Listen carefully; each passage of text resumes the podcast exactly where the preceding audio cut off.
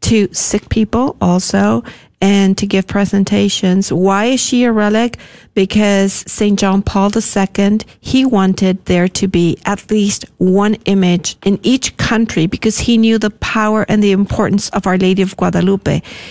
From her, the triumph of the Immaculate Heart will come. Mm-hmm. So, and she is the woman from Revelations 12:1, mm-hmm. Our Lady of Guadalupe. So she is very important and very much needed, especially in our times, right? Yeah, yeah. And so he asked for copies to be made, digital copies. There were 220 digital copies made for 197 countries. Real size, right? Yes, the actual size. It is an exact copy. Yeah.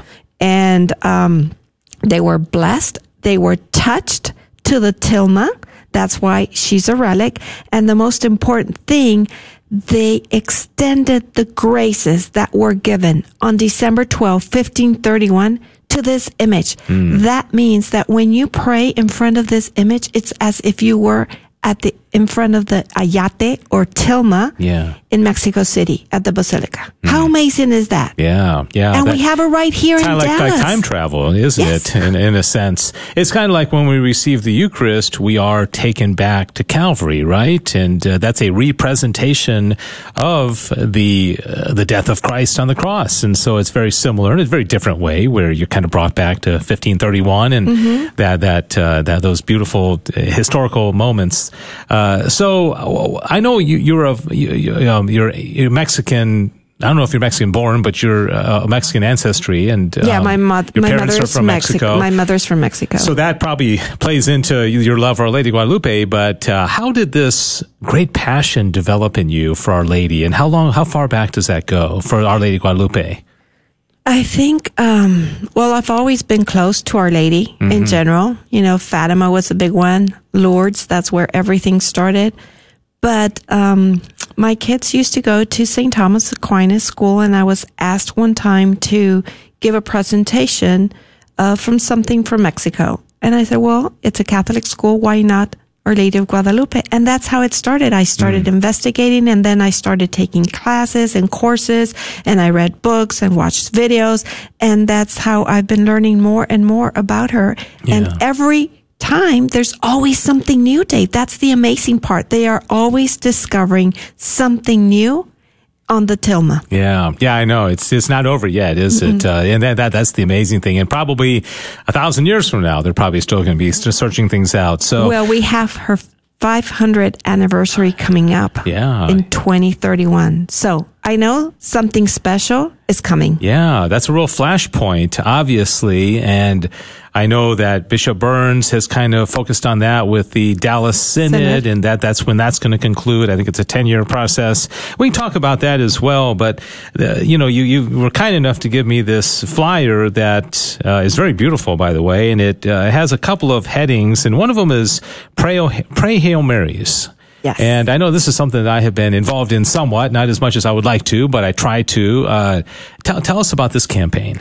Okay, so in March, we started with inviting people to pray Hail Marys on the first Saturday of the month. We all know that, or maybe some of you know about the devotion of the first Saturdays, right? Where Our Lady of Fatima requires that we go to Mass, that we pray the Rosary. So based on that, I think is why I got this calling to invite people to pray Hail Marys. And it doesn't have to be a rosary, because not everybody is ready to be praying a rosary. So if you're out there and you're listening, if you can pray one Hail Mary, please, you can be part of this, right? So we pray Hail Marys, and I'm so excited to tell you that this month on June the 3rd, which was the first Saturday of the month, we prayed over 22,500 Hail Marys. Yeah, and those total are documented, right? I mean, people have told you how many they prayed. Yes, people pledge, and then they confirm. So there's several ways you can do it, but the easiest is just sending me an email to guadaluperelic@gmail.com. and just letting us know. And then your petitions, you can also send in your petitions. We print them off, and we place them in a basket at the foot of the relic image of Our Lady of Guadalupe. Now, the 22,000, is that what you said, that were prayed last Saturday as of this recording, and the first Saturday of July, you'll be doing the same thing. Now, are those only the ones that are prayed on that particular day, or can people, can they build them up in advance and say, okay, between now and the first Saturday, I've prayed this many. Yeah, is that how it works? Okay. No, it's only on the first Saturday. Okay. But this is to invite people so they can start praying more Hail Marys. Mm. And why Hail Marys? Because Hail Mary, it's such a beautiful prayer. What does it involve? It involves first, well, the Holy Spirit, well, God the Father asking Mary, right, to be the mother of his son, the Holy Spirit, the incarnation, the message from the Gabriel angel, from the angel Gabriel. We have also the visitation. Mm-hmm. And then what comes from out of it? The great Magnificat that Our Lady, recites. So this prayer is such a powerful prayer. So if you're unable to do a complete rosary, pray Hail Marys. One Hail Mary can be so powerful. Yeah. I was at a men's conference recently, and I saw a video, perhaps you've seen it, about the power of one Hail Mary, and that man who, an ambulance went by, and he didn't know what to do, and so he just prayed a Hail Mary, and it ended up that saved the woman's life. She came back and found him because Jesus put an image of the man who prayed the Hail Mary to her and said, this one Hail Mary saved your life, and so she went back and found him to thank him. So I'm getting goosebumps. Definitely, yeah. That's and I don't remember the exact name, but I think if you go on YouTube and search the power of one Hail Mary, you can find that as well. It's powerful. So that's why we invite people to pray, and we need to repair the Immaculate Heart of Mary. And we are during her month. This is the month of the Sacred Heart of Jesus and the Immaculate Heart of Mary. So we need to repair. There's so many things, so many blasphemies against her Immaculate Heart. And this is a way to repair them. Yes, amen. My guest is Ingrid Meyer. She is the founder of Semper Maria. The email that she gave, guadaluperelic@gmail.com, guadaluperelic@gmail.com. And again, as we approach the first Saturday of July and then August and September and October, let her know how many Hail Marys you pray on that Saturday. And she, it's like a gift to Our Lady. And we'll never know how many blessings are coming out of it. Yeah, you've already spoken about the relic image of Our Lady of Guadalupe. Tell us more about that and opportunities that parishes and groups have. We've taken advantage of it as a Guadalupe Radio Network. And you will have it. And we're going to have it July 20th. Last year with Bishop Strickland's event, we had it there, and it made such a big difference to have her there with us. And thanks be to God and to you. We're going to have it again at the July 20th Summer Speaker Series event. But tell us about the opportunities for other groups around the Metroplex. Yes. So besides doing the first Saturday Hail Marys, we are taking the relic image to a different parish in the Diocese of Dallas. So that is wonderful. First of all, we get to go to different parishes and know the parishes within our diocese, right? Mm-hmm. And then that parish has the opportunity to receive the relic image. We try to do it closer to the vigil mass. So then maybe, let's say mass is at 5, so maybe we can be there since 3 or 4. We try to pray the rosary before, and then after mass, maybe we pray another rosary. So then we get all these Hail Marys, right? Yes. For Our Lady. But people are able to be there and spend time with Our Lady. Yeah. I was just telling you that we were just this past Saturday, we were at St. Cecilia, and it was such a beautiful day. We had the matachines, which is the dancers from that parish, receive Our Lady dancing, and then we had the rosary, and we had music and people singing. So it was such a beautiful way to honor our mom. And I always say, Dave, when we honor our mother, we glorify our God. Yes. Amen. And that's the thing that we want our Protestant brothers and sisters to understand, because a lot of them feel almost scandalized by how much Catholics love Our Lady. And granted, some people, you can't elevate her to the role of God, but, we can't do that. That would be heresy.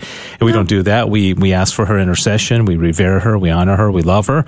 But without that relationship with Our Lady, the relationship with Jesus just cannot be as strong, can it? No. And she is the mother of God. Yeah. And she's our mother because she was given to us by Jesus at the foot of the cross, right? Mm-hmm.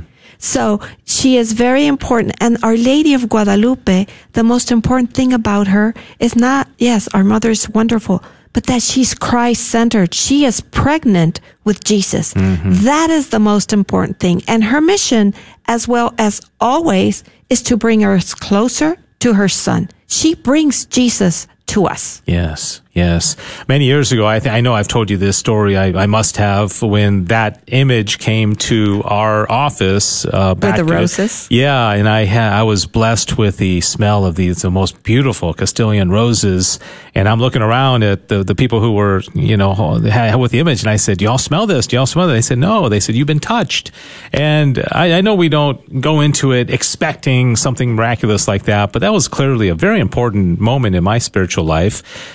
But do you every now and then get reports of miracles or healings that are associated with this image? Yes. In fact, I just got a call last year. I took her to down to the Diocese of Brownsville, and I think I gave over 10 presentations and took her to different parishes and to over 1,200 people. Mm-hmm. And one of those people that was there, she just called me and she said, "Look, I didn't want to call you before because I wanted to make sure. It's been almost a year, but I have been cancer-free for a year since Our Lady came. And I was really with her.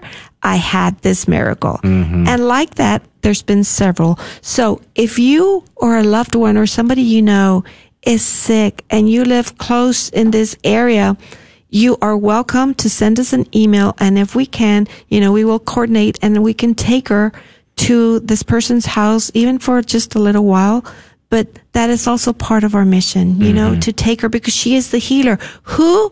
Her first miracle was the 5th apparition in Mexico City, when she appeared to the uncle of Saint Juan Diego. Mm-hmm. At his house when he was dying. Remember Juan Diego? He said, "Let me go another way so I don't encounter Our Lady," because he had to go get the roses. And of course she appeared and she's like, "Where are you going? Mm-hmm. Am I not here? I who am your mother." Yeah. But she said more. She said, "I who has the honor and the joy of being your mother, mm-hmm. I will take care of you. Yeah. Come to me." And then immediately she went to the uncle and healed him. That was the first miracle. So Our Lady wants to help us. She wants to bring us to God, and she brings healing through her son, our Lord Jesus Christ, in her womb. Right? Yes, yes, exactly.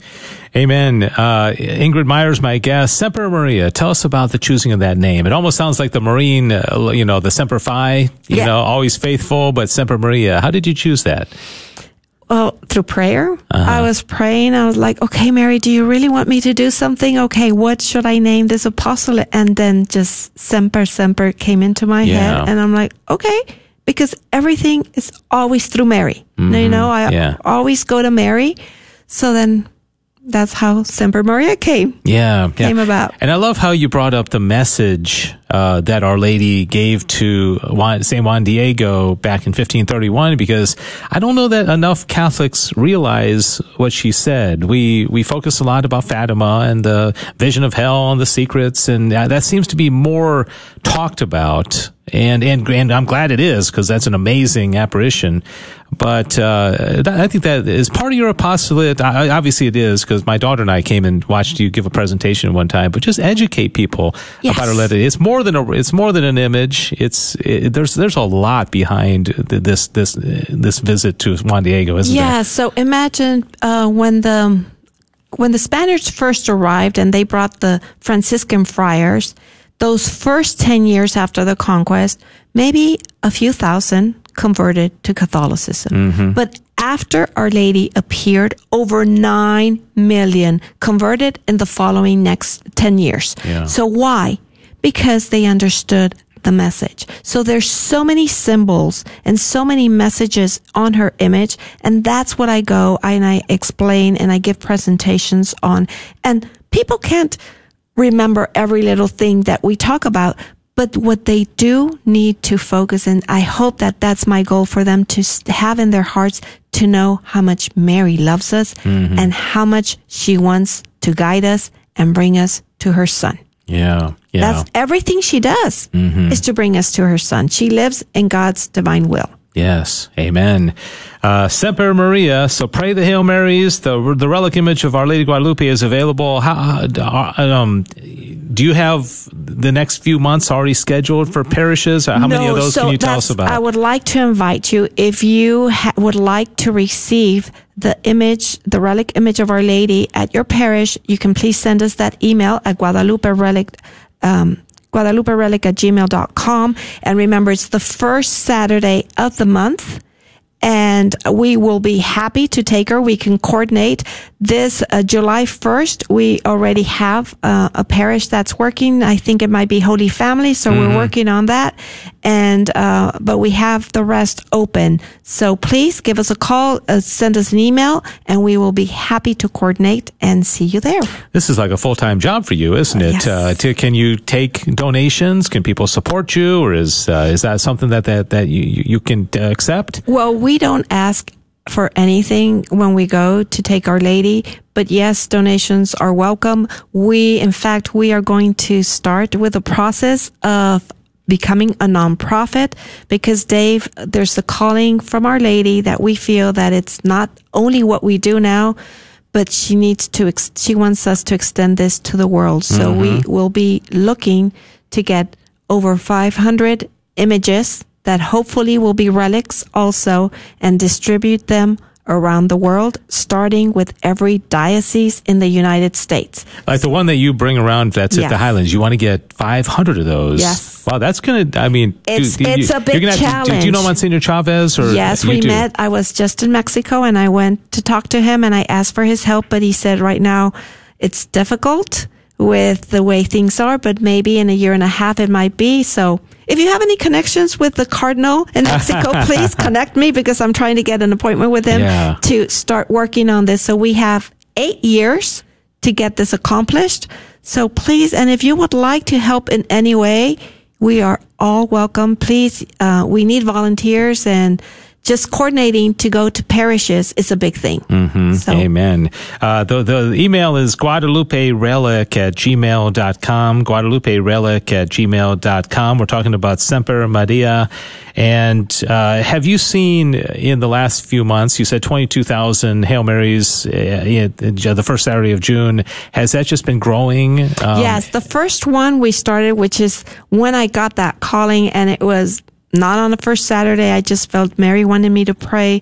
I invited a few friends and posted on Facebook, and we got 8,000 Hail Marys. Oh, wow. And that's when I knew she wanted more, and she wanted it on the first Saturday. So we've been growing ever since. Yeah, our Toya Hall, who has this thing that she says a lot. She says, our Lord loves to surprise his children. And it must be very exciting doing the work that you're doing, because you just never know how God wants to excite you, how God wants to move this forward. And it really, and I know from who you are, it's all God, right? You're just an instrument, kind of like Juan Diego was an instrument, and that's freeing. But you just have to kind of let God and Our Lady work through you, don't you? Well, that's my goal, to try to be like Juan Diego, and to invite others to be the Juan Diegos of our times, to give this message to all our brothers and sisters who maybe don't know her. And please do not consider Our Lady of Guadalupe only for Mexico. She came for the entire world. Yes, she appeared in Mexico, but she came to unite all the cultures in the world, because she is our mother. Yeah. Do you find that is a roadblock for a lot of maybe Anglo people or people from other countries? It's a Mexican thing? Yes, that they're like, if you're going to have Our Lady of Guadalupe, why don't you go with the Hispanics? I'm like, no, she's not only for the Hispanics, she's for all of us, and don't miss out. Yeah. Don't miss out on all these beautiful graces that we receive just being with her. Yeah. And that's why you're the perfect person, because you have a foot in both cultures, in both languages, and obviously speak really good English and really good Spanish. And so, this is awesome. It's exciting to see how God's working through you.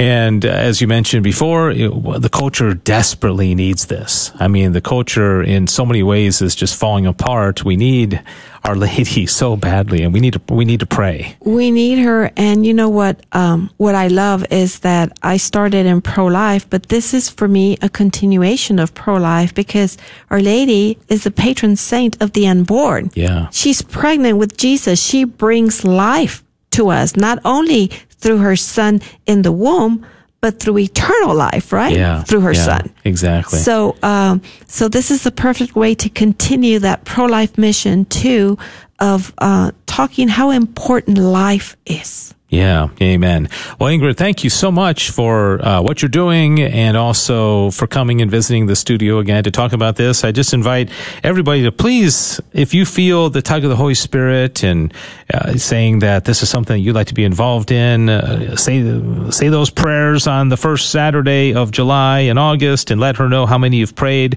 Guadalupe Relic at gmail.com. Maybe you're at a parish and you would like to invite, Ingrid to bring the relic image of Our Lady Guadalupe to your parish on the first Saturday upcoming.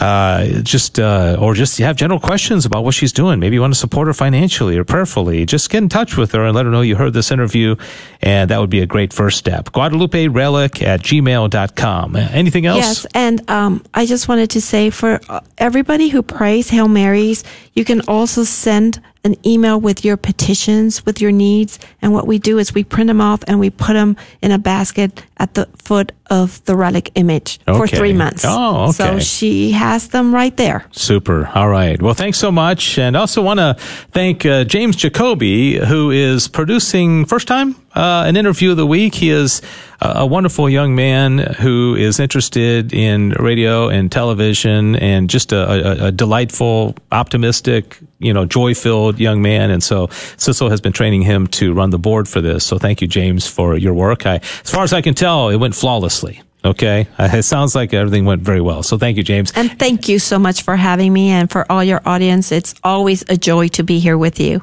Amen. Thank you. And Our Lady, please be with us. I'm looking, I was going to say we should pray with Hail Mary, but we actually are out of time. So let's just say, Hail Mary, Our Lady Guadalupe, please pray for us. This is the KATH 910 AM interview of the week here on the Guadalupe Radio Network. God bless you.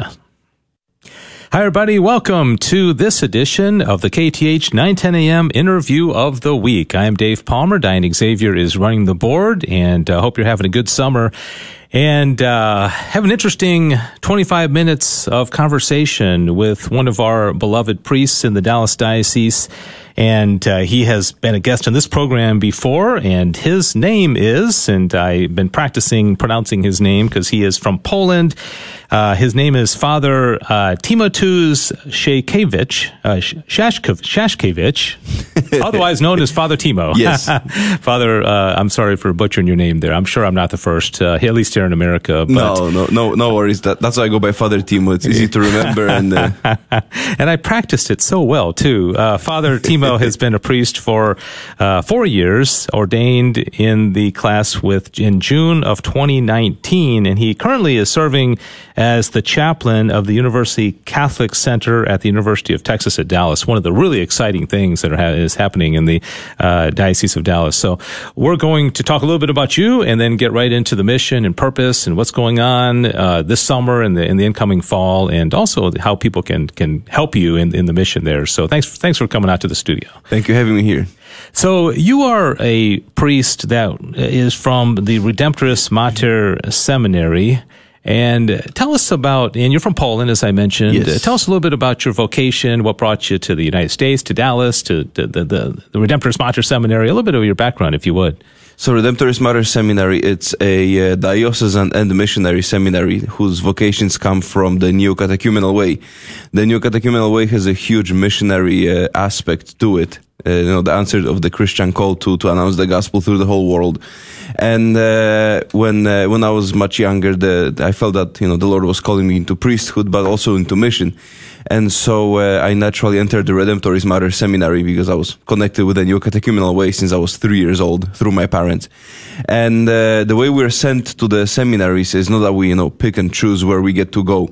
We're sent by lottery. So in 2006.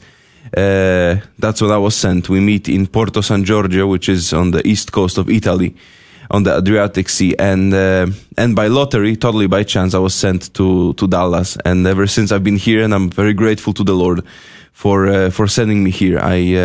I did my studies here in Dallas and in Denver, and then I was sent in mission to Oregon and Montana, the Pacific Northwest. And I was ordained in 2019, and I'm very grateful to the Lord for all He does and what He does in my life. It's a beautiful, beautiful thing. Oh, so you've gotten to see diverse aspects geographically of the United States. I mean, from, you say, Montana and Oregon, the big sky country, Oregon on the coast, and now DFW, yeah, right? DFW. I love DFW. You see, Polish people are very, very stubborn also, especially from, you know, I'm from the central western part of Poland, and you know, we were the first one always to fight. So when I came to Texas and I felt the spirit of Texas, I fell in love with it. Oh yeah, oh good. Well, we're glad first to fight, you know. Yeah, and you will be a priest in the Dallas Diocese for the rest of your life, right? This isn't, yes. You don't get moving around. Yes. So if the bishop decides, that's one of the aspects of our missionarity in the Redemptoris Mater Seminary.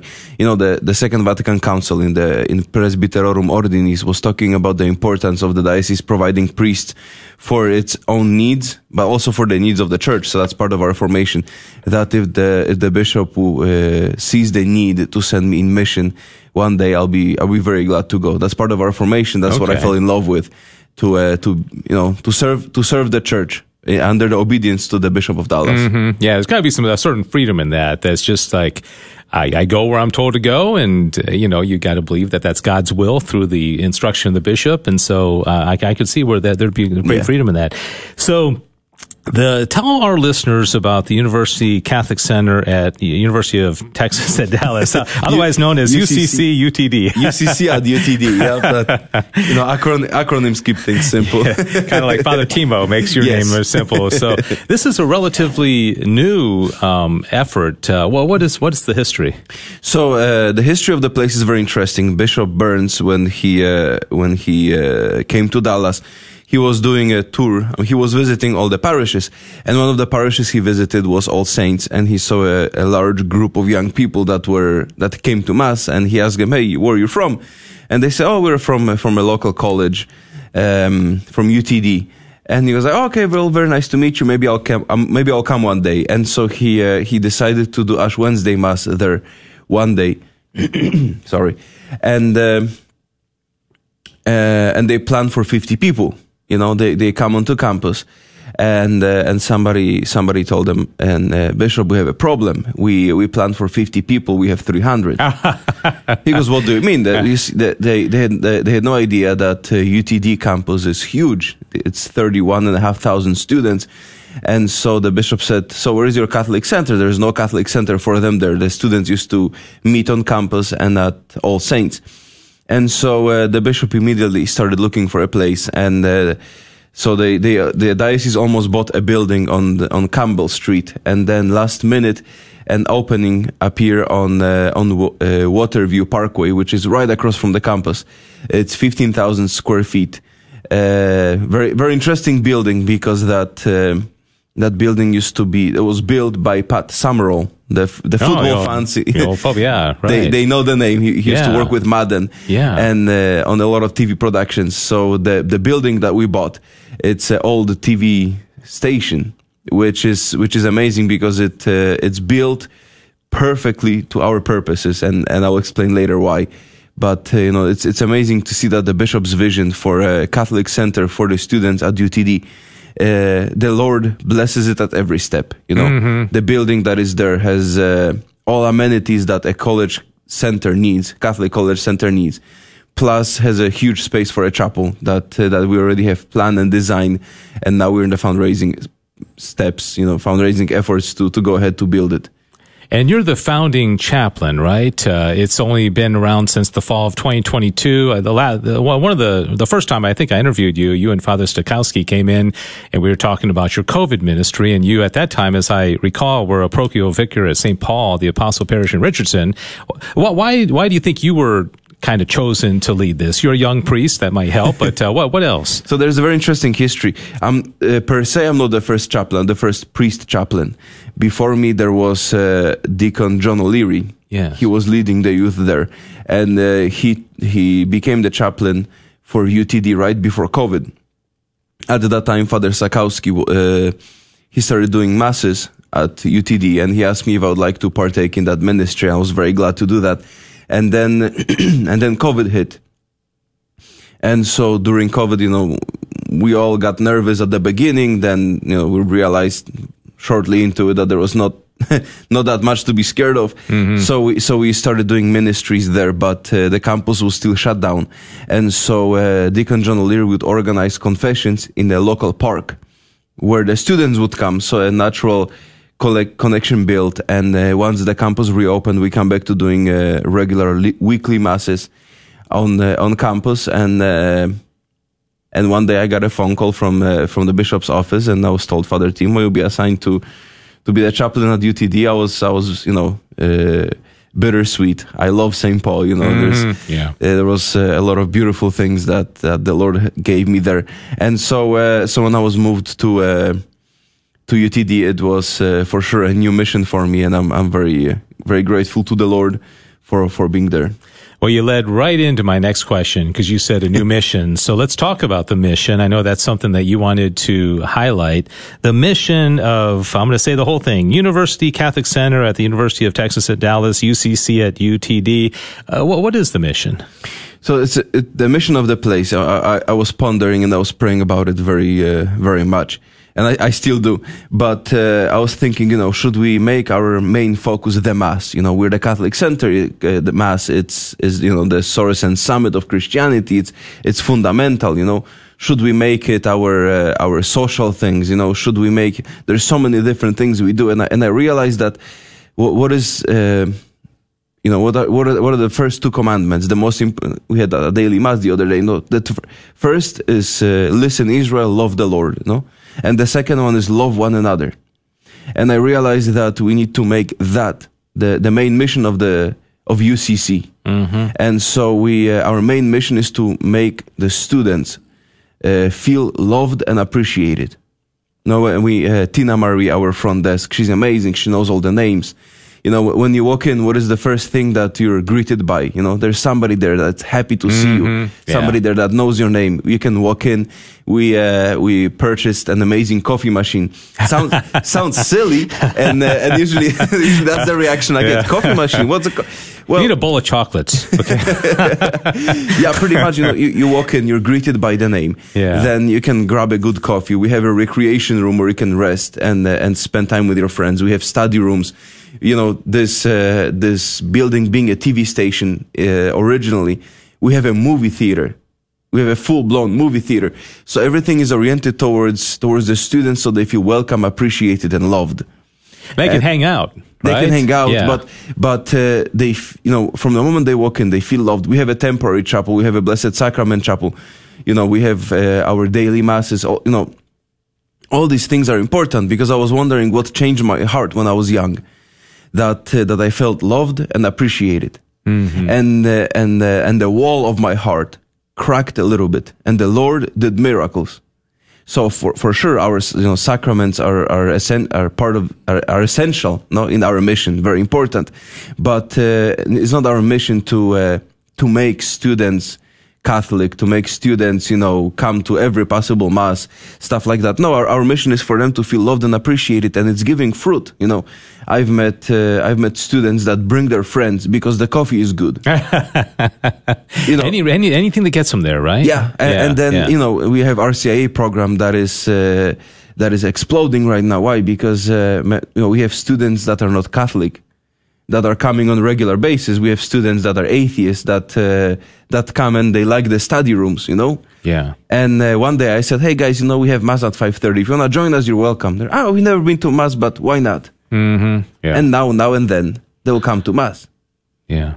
Only because they felt loved and appreciated. So this, you know, this first most important two commandments, love the Lord and love one another, they're giving fruit. They're very true, and we see it in everyday life. Yeah. So I'm guessing one of the challenges is you've got this awesome, I think they said 15,000 square foot, good coffee and mass and all these wonderful things happening. But you need to get the word out. People on campus are busy, and they're running from class to here, and they've got busy lives and perhaps jobs. So how do you get the word out that, hey, we're here? Because I guess we also should say you're across the street. You are autonomous from the university. You're not even on campus. No, we're not on campus for a couple of, the main reason is that it's a public university. And so we are we're not associated with them per se. We are at the service of the students, but there is no legal connection between the two of us. So like this, we are free to operate and to we're a Catholic center. So and we would like to maintain that identity. Are there still like Focus Missionaries or a Newman Center, or is what you're doing all of the ministry for the campus? Yes, so we have Focus Missionaries. We have 5 of them. They're doing a great job. We're very grateful for them. And on campus there is the Newman Catholic Ministries that are also present at UCC. They're also doing a great job. They're the student body that. A Catholic student body that operates on campus, and now and then they would invite us pretty often, they invite us for different events on campus. Uh-huh.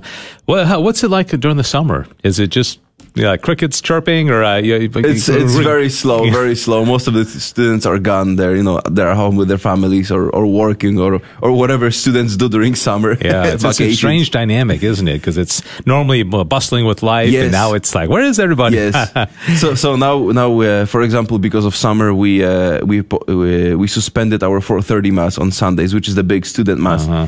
And but now since the building is there's significant less people present, we have time to do we're painting, we're doing an outside patio, we're doing small works that would be otherwise very difficult. Mm-hmm. And you're not a parish, right? But you mentioned RCIA, and obviously you've got events. So how is what you're doing different from being a pastor of a parish, and how is that different from a parish? So we have a very very focused mission. Our mission is to serve the students at UTD. So all are welcome in all our sacraments. We have daily confession, we have daily mass. The chapel is open all day, so anybody is welcome to come. But our main mission and main focus is the UTD campus. Mm-hmm. You mentioned before we started that there are some community colleges around the area that you also service. Are you able to physically get on those campus and talk to people, or is it just an invitation to these? And how many community colleges are there in the area? Oh, there's several campuses. I don't know on top of my head how many. Yeah. We haven't visited them yet. We try to reach out to them through word of mouth, through sending emails, things like this. But for the moment, we're focusing on the Lord. The Lord is helping us at every step, and for the moment, we realize that we need to focus on the UTD campus. Yeah, we grew from 45 students at Mass at the beginning of the academic year in 2022. Now we're looking at 170, so we're exploding. We don't standing room only at Masses. Our chapel fits 120 people, so between the morning 9 a.m. Mass and the afternoon, we're bursting the seams. Mm-hmm. So. It's a fantastic problem to have that we're having right now. But so for the moment, the word of mouth is working with other colleges. There's also like a nursing school right next to us.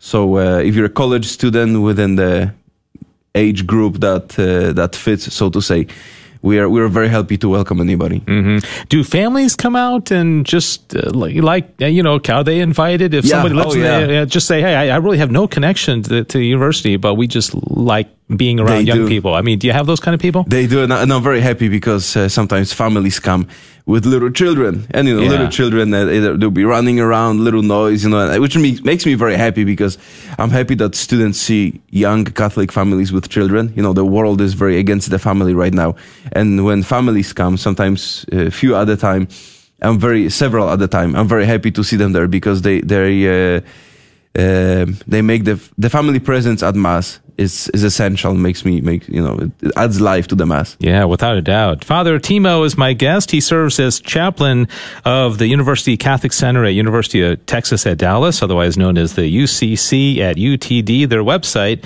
I should mention, is catholic@utd.com, catholic@utd.com.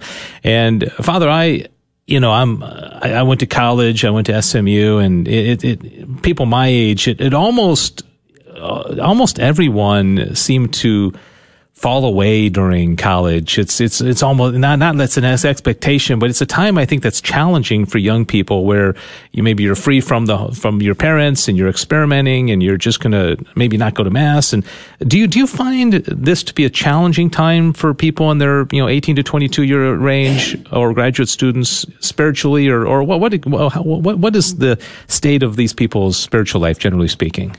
So I remember when I was 18 years old, any bit of freedom I could snatch, I would. When I had money, I would use it, not always the wisest way possible, no. Yeah. I always encourage students when they ask me, Father, what should I do for college? Stay at home. Mm-hmm. First 2 years, stay home. Because when you're 18, and now today's 18, it's, 15, 30 years ago. Mm-hmm. It's a very, very dangerous place. You go out you come from a very sheltered environment with your parents that took care of you, with your teachers in your local school that were very, that would guard you very much. You're going into a world that it's wide open. Now you got your money, you got your freedom, you got your own schedule, and a lot of people struggle with it. A lot of people struggle with it because it's a totally new reality that they're not acquainted with. And so we're trying to help them. No, we talk about the dignity of life. We talk about the theology of the body. We talk about the use of social media. We talk about the use of freedom and time.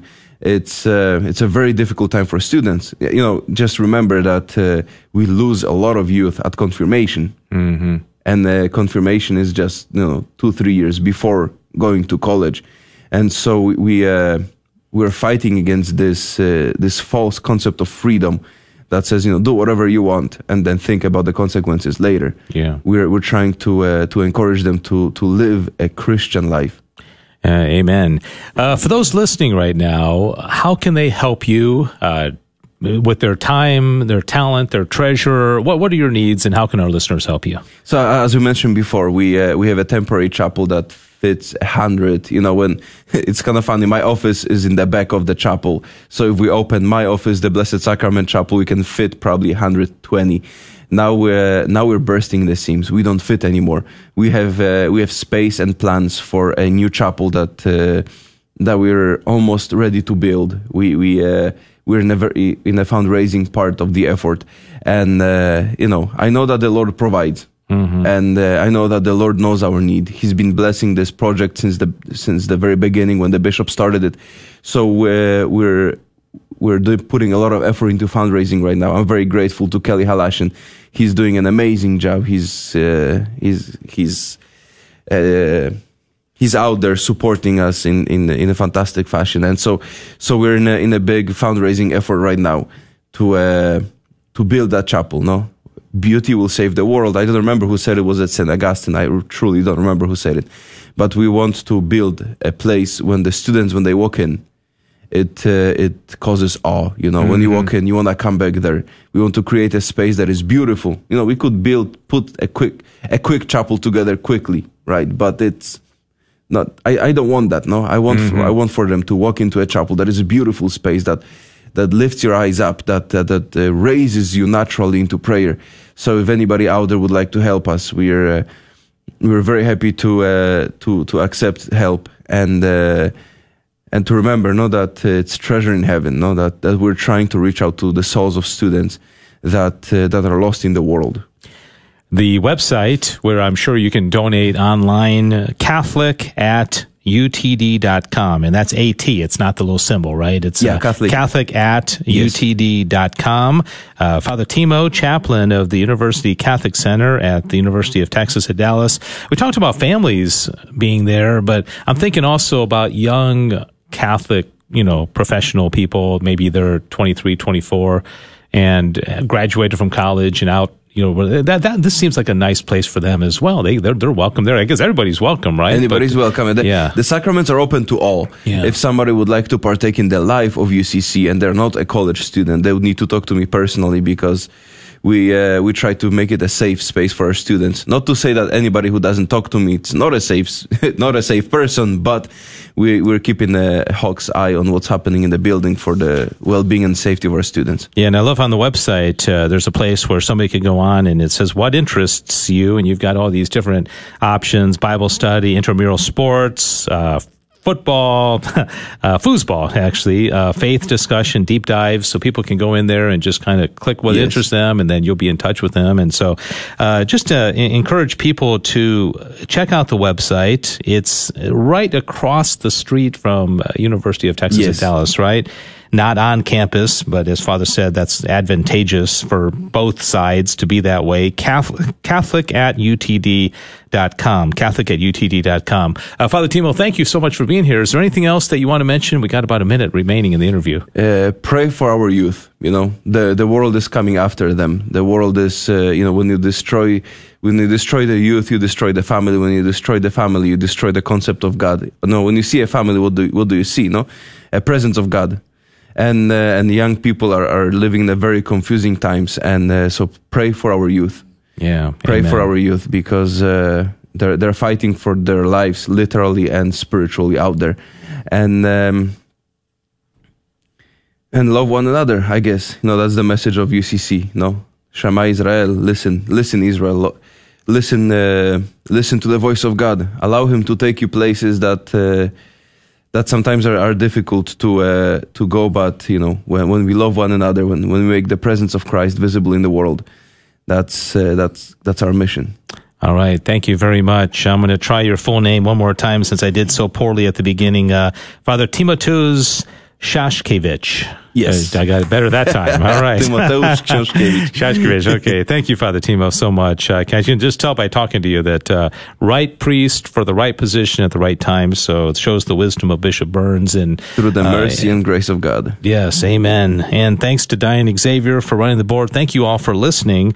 If you have suggestions for future interviews, please reach out to me, and we would love to talk to you. We were going to have Father Wade Bass from SMU on to talk about ministry there at SMU, and maybe we'll have him on another time as well. But, you know, there's good things happening on all the college campuses here in North Texas. Praise be to God. Catholic at UTD.com is the website. My email address, if you want to reach out to me, is davepalmer@grnonline.com. Thanks again, Father Timo, and thanks everybody for listening. Have a great rest of your weekend. Thank you very much.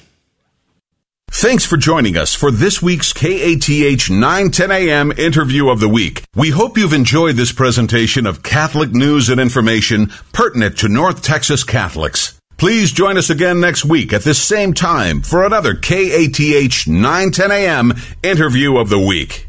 Hello, I am Wesley Steffish, a member of Mother Day Parish in Irving, a sponsor here at the Catholic Radio. I am owner of Absolute Painting. We serve customers on residential home improvement projects. We provide full remodeling service.